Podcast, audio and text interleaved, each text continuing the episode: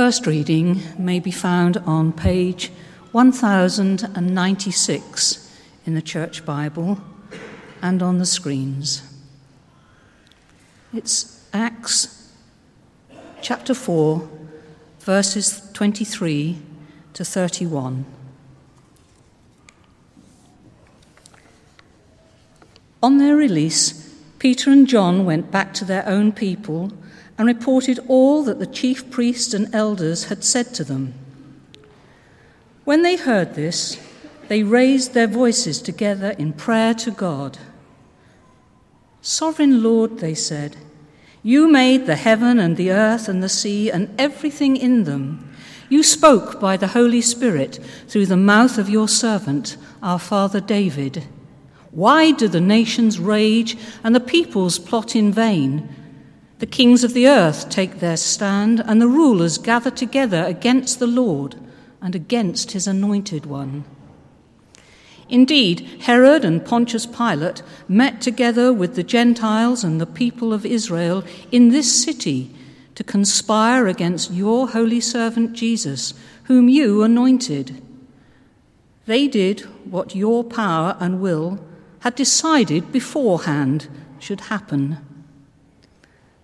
Now, Lord, consider their threats and enable your servants to speak your word with great boldness. Stretch out your hand to heal and perform miraculous signs and wonders through the name of your holy servant, Jesus. After they prayed, the place where they were meeting was shaken, and they were all filled with the Holy Spirit and spoke the word of God boldly. This is the word of the Lord. The second reading is taken from Luke chapter 21, reading from verses 10 to 19. It's on page 1056 of the Church Bible. Then Jesus said to them, Nation will rise against nation and kingdom against kingdom. There will be great earthquakes, famines, and pestilences in various places, and fearful events and great signs from heaven. But before all this, they will lay hands on you and persecute you. They will deliver you to synagogues and prisons, and you will be brought before kings and governors, and all on account of my name. This will result in your being witnesses to them but make up your mind not to worry beforehand how you will defend yourselves, for I will give you words and wisdom that none of your adversaries will be able to resist or contradict. You will be betrayed even by parents, brothers, relatives, and friends, and they will put some of you to death. All men will hate you because of me, but not a hair of your head will perish. By standing firm, you will gain life. This is the word of the Lord.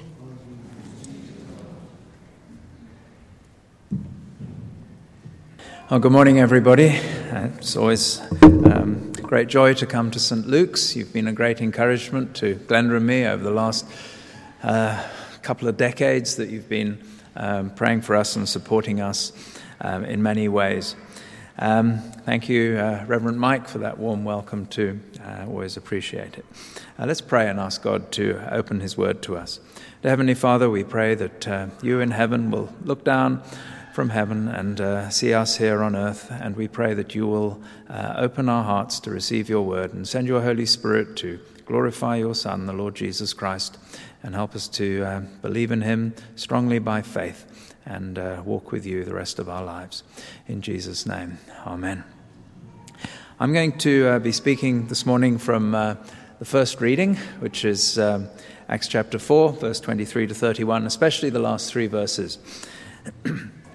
so perhaps if you have a Bible, it'd be good to have it in front of you, or um, rather than me, why don't you put the, the um, verse up? Um, anyway, uh, it's always a great privilege to be a Christian at any time in history or in any place. To be a child of God, to be forgiven, to be justified, to be united with Christ, to be an heir of God and indwelt by the Spirit are incomparable blessings uh, which will keep us praising God for all eternity. But in relative terms, the privilege of being a Christian varies from place to place and time. To be a Christian in a place and at a time where there are only a few Christians is the greatest privilege of all. To be a light in a dim place is one thing, but to be a light in one of earth's darkest places is the greatest privilege of all. But with that comes responsibility, and perhaps no one in the history of the church has ever felt that responsibility more than Peter and John and in this passage that we're looking at. The gospel is so essential. It is so important that we must pass it on. And uh, thank you for praying for us in the last um, four years. Uh, we've been working in Japan, um, especially in this area that was hit by the tsunami, uh, doing relief work, of course, uh, but also telling the gospel. Um, there's a nearby restaurant run by a family, and it's right by the harbour. And uh, in that restaurant, there's a great granny. There was an elderly couple, uh, their daughter, and her uh, little child, two year old. And when the tsunami warnings came, um, the uh, young woman ran up to the great granny and said, Let me get, out, get you out of here as a tsunami warning. And the granny said, Don't worry about me. You go and get in the car and save your little, um, and, and save, save the little girl. So that's what the young mother did. She went to high ground. And then the um, tsunami came and it washed the restaurant away and great granny as well. And she, that young woman was severely criticized by her neighbors and those who, the other people who survived. You should have saved your granny instead of saving um, yourself and the little girl. What do you say to someone like that? Do you give them a blanket?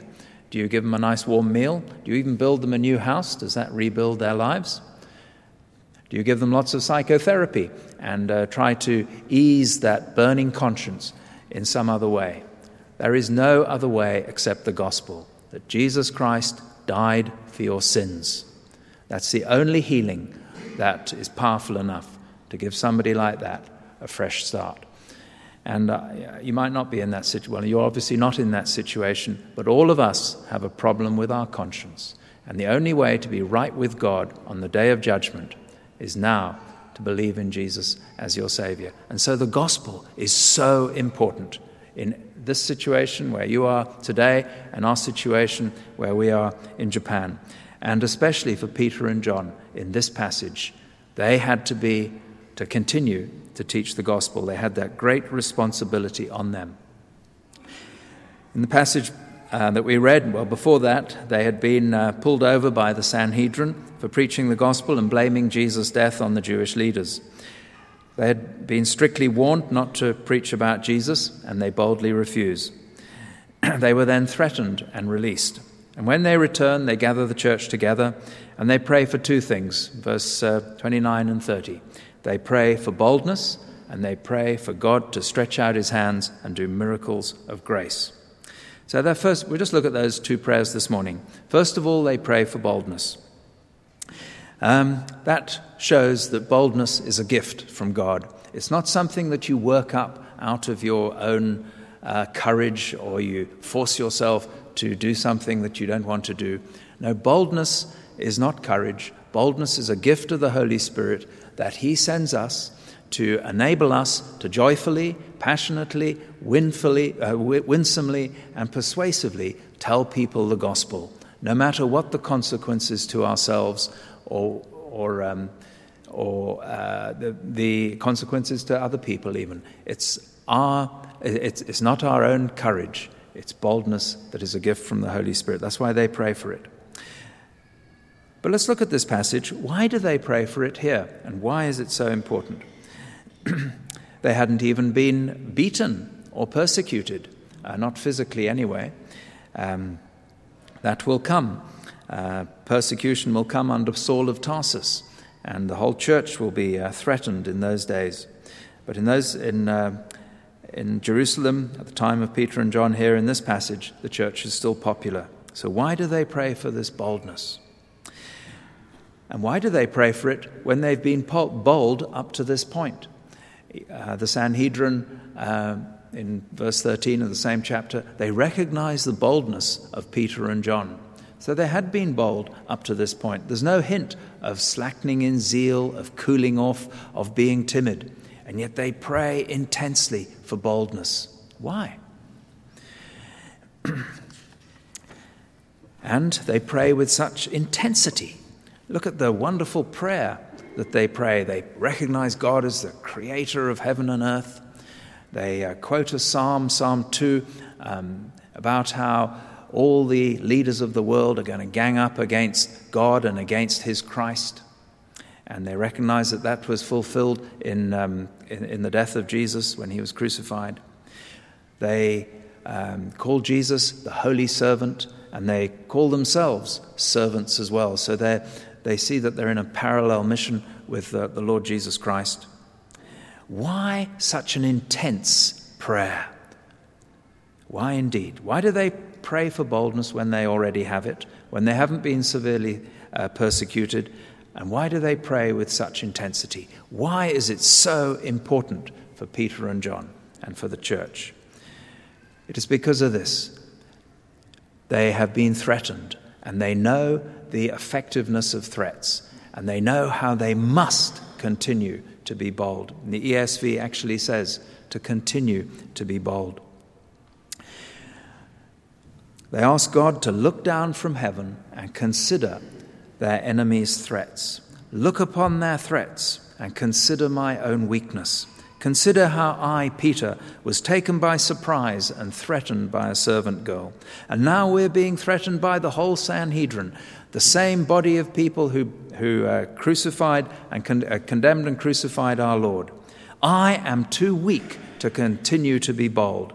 I feel in grave danger of cooling, cooling off and giving in. Look upon their threats, Lord, and consider your own honor. If we should fail, the name of Jesus will be mocked, and the gospel will be treated as empty words, and the new church uh, will, will fizzle out.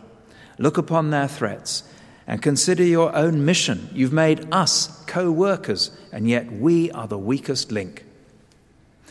Um, and therefore, because they feel the effectiveness of these threats, they pray for boldness. Threats of, you know, they come in various guises and they're often un- unexpected and can throw us off balance. Moses was threatened by Pharaoh and fled to Midian. Uh, uh, Elijah, one of the boldest prophets in the Old Testament, he was threatened by Jezebel and escaped uh, into the desert. Never underestimate the power of threats and never overestimate your ability to deal with them. Another reason why threats are so dangerous is they're dressed up as kindness, as I'm sure they were in this passage. The Sanhedrin didn't say, We're really itching to punish you, but we're afraid of the crowd. That would have been the truth. but they probably said something like this uh, We could punish you, but we're going to let you off. We're going to be kind to you. Or, um, we've killed the ringleader, Jesus, but you're just common uneducated men, so we're going to be kinder to you.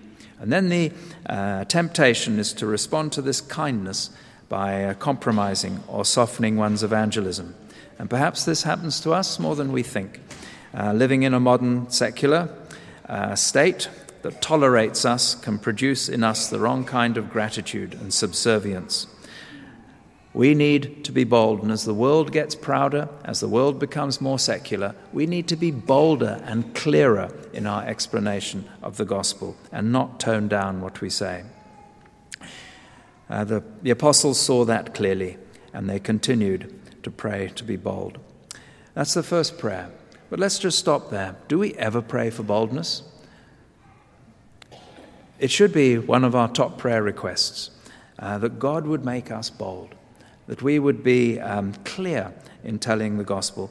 It's not just uh, forcing ourselves to be cor- courageous and grabbing people and being rude or being loud. That's not boldness. Boldness in the, in the New Testament is filled with love, filled with joy, um, filled with conviction that the gospel is true, and uh, passionately and appropriately and winsomely telling people the gospel. That is what I pray for for myself. Um, Pray it for yourselves. Uh, pray it for those you send out as missionaries. Pray it for your ministers. It's our number one need. And then they, secondly, they pray, and this is the uh, verse 30 here while you stretch out your hand to heal, and signs and wonders are perf- performed through the name of your holy servant Jesus. So they pray for healing miracles, for signs and wonders through Jesus. We pray for healings in our prayer meetings, I'm sure. We pray for people who are sick. Um, pray in the services for those who aren't well, and that's God's will, of course. But that's not particularly why they pray for it here. They pray for uh, signs and wonders to be done to authenticate the message. There are many ways in which the gospel is authenticated, and one of the uh, clearest and most wonderful is when people get converted, when people change, when the alcoholic gives up his um, alcohol and becomes filled with the Spirit and uh, zealously telling people about Jesus, when the thief, um, you know, gives up being dishonest and starts giving his money away. That's a wonderful uh, truth that the gospel has power and Jesus is alive.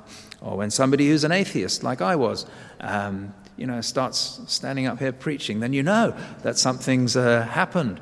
When Saul of Tarsus, who's a persecutor, he suddenly becomes an apostle, that's uh, proof that Jesus is alive. These are signs and these are miracles that we pray for in our prayer meetings.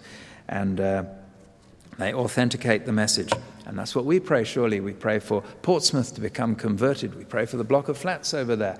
We pray for the hordes of people who never darken the door of our church, that God would open their hearts and um, uh, give them understanding, that they would believe the gospel, uh, that revival would come, that God would turn back the, um, this sort of secular wave that's uh, overcoming our culture and our society. And we ask uh, God to do this miracle of grace, to stretch out his hand.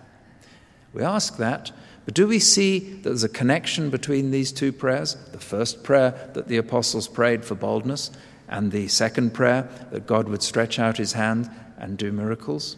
Do we see a connection there? In the text, there is, at least in the ESV, there's a conjunction, while.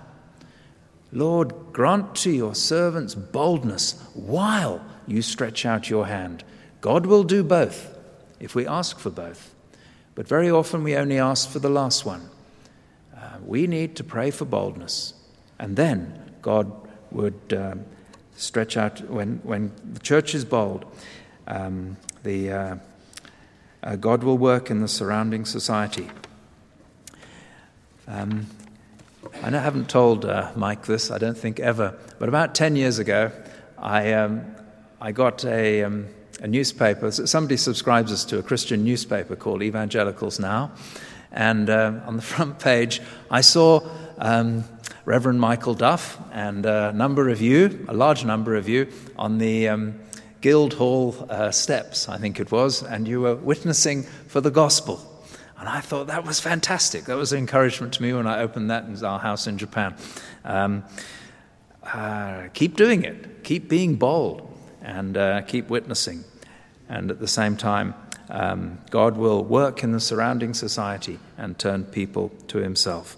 So let's pray those two prayers. And then uh, finally, we're just going to look at how God answered those two prayers. They prayed it, uh, they prayed those prayers, and God answered. We must pray those two prayers, and God will answer. Verse 31, here it is. And when they prayed, the place in which they were gathered together was shaken, and they were all filled with the Holy Spirit and continued to speak the word of God with boldness. Now, there are two miracles in this verse. The first one's easy to spot it's an earthquake. It's not a devastating one, it's a small, well timed tremor um, for the uh, encouragement of the church, the people who've been praying. Um, God perhaps doesn't. Um, end our prayer meetings with an earthquake, but we have enough promises in God's word to know that He hears us um, without that. the second um, miracle is this and they were all filled with the Holy Spirit and continued to speak the word of God with boldness.